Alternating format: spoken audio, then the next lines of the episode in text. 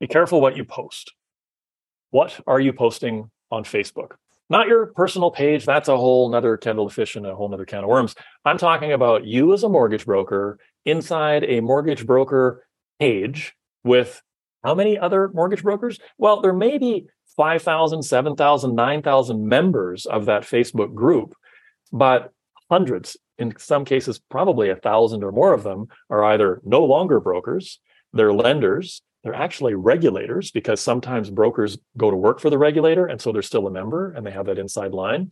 So, in other words, you are not sitting in an office across from your managing broker. You are not sitting around a small table at a coffee shop with three or four other brokers.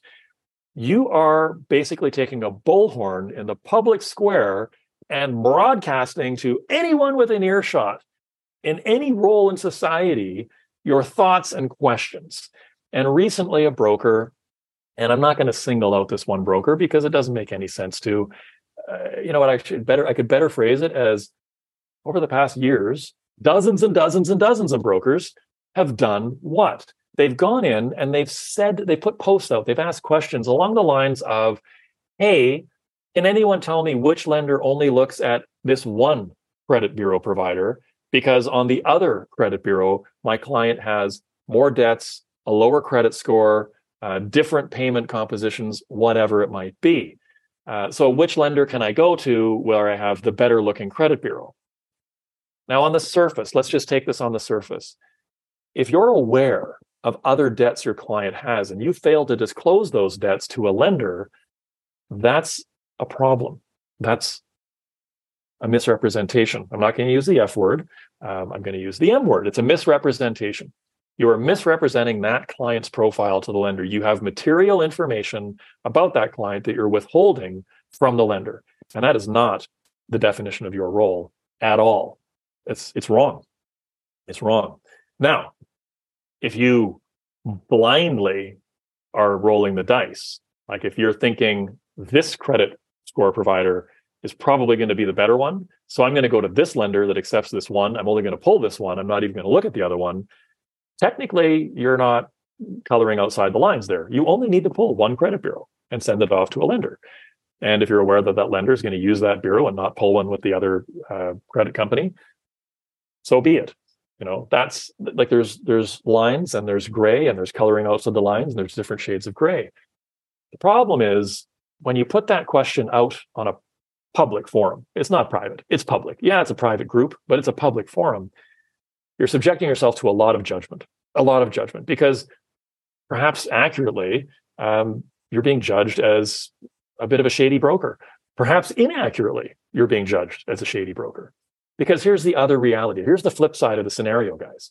Let's keep in mind the overwhelming majority of brokers, the overwhelming majority of you are trying to do the right thing for your clients.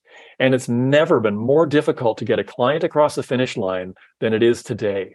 And if you're working with a client who's perhaps coming out of an abusive marriage, coming out of an incredibly challenging financial situation, just having gone through an incredibly challenging health experience, or suffered some tragic loss within their family, whatever it might be. And so, because of all of these scenarios, these things that happen well outside of the control of the clients, but the clients are good people and they have a good job and they have a good credit history they just had this incident, incident that kind of blew things up a little bit.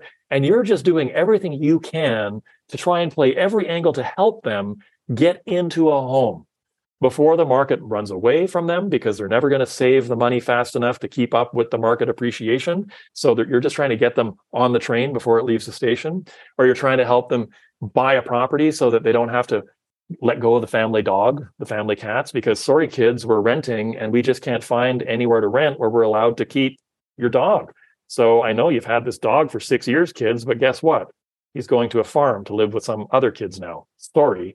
Like that's tough stuff. We're trying to keep the kids in the same school catchment. You're trying to keep as much stability often in a family's life that has had stability ripped from it in a big way. So you're actually trying to do a good thing for someone. You're not shady at all. You're a good person and you're trying to help good people. But that's not necessarily what the optics of it look like when you start posting what you're posting in these very public forums where screenshots will get taken and shared with lenders. Screenshots will get taken and shared with corporate management. Screenshots will get taken and shared on Twitter.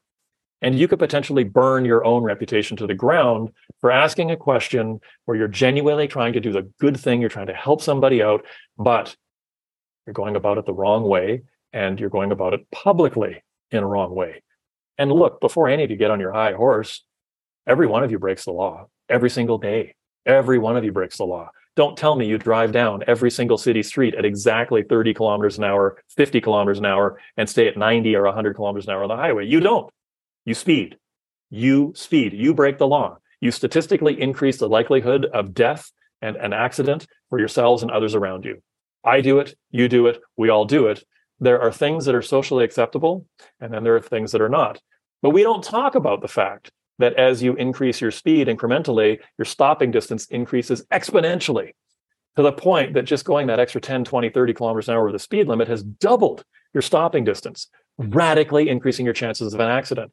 We don't get into the math, we don't get into the science of it. We all just shrug and we all just go along with it. And that's okay until it's not.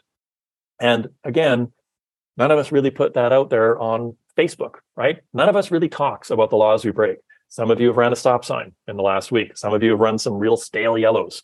Maybe even saw a flicker of red as you went through the intersection. We don't talk about that.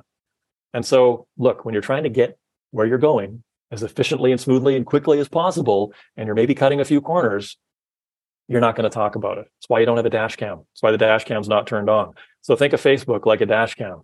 And if you're going to exceed the speed limit, even by just a little bit, you don't want to do it with a dash cam on. You especially don't want to do it with a dash cam hook, hooked to Facebook Live. All right. I'm going to leave it at that. Thank you.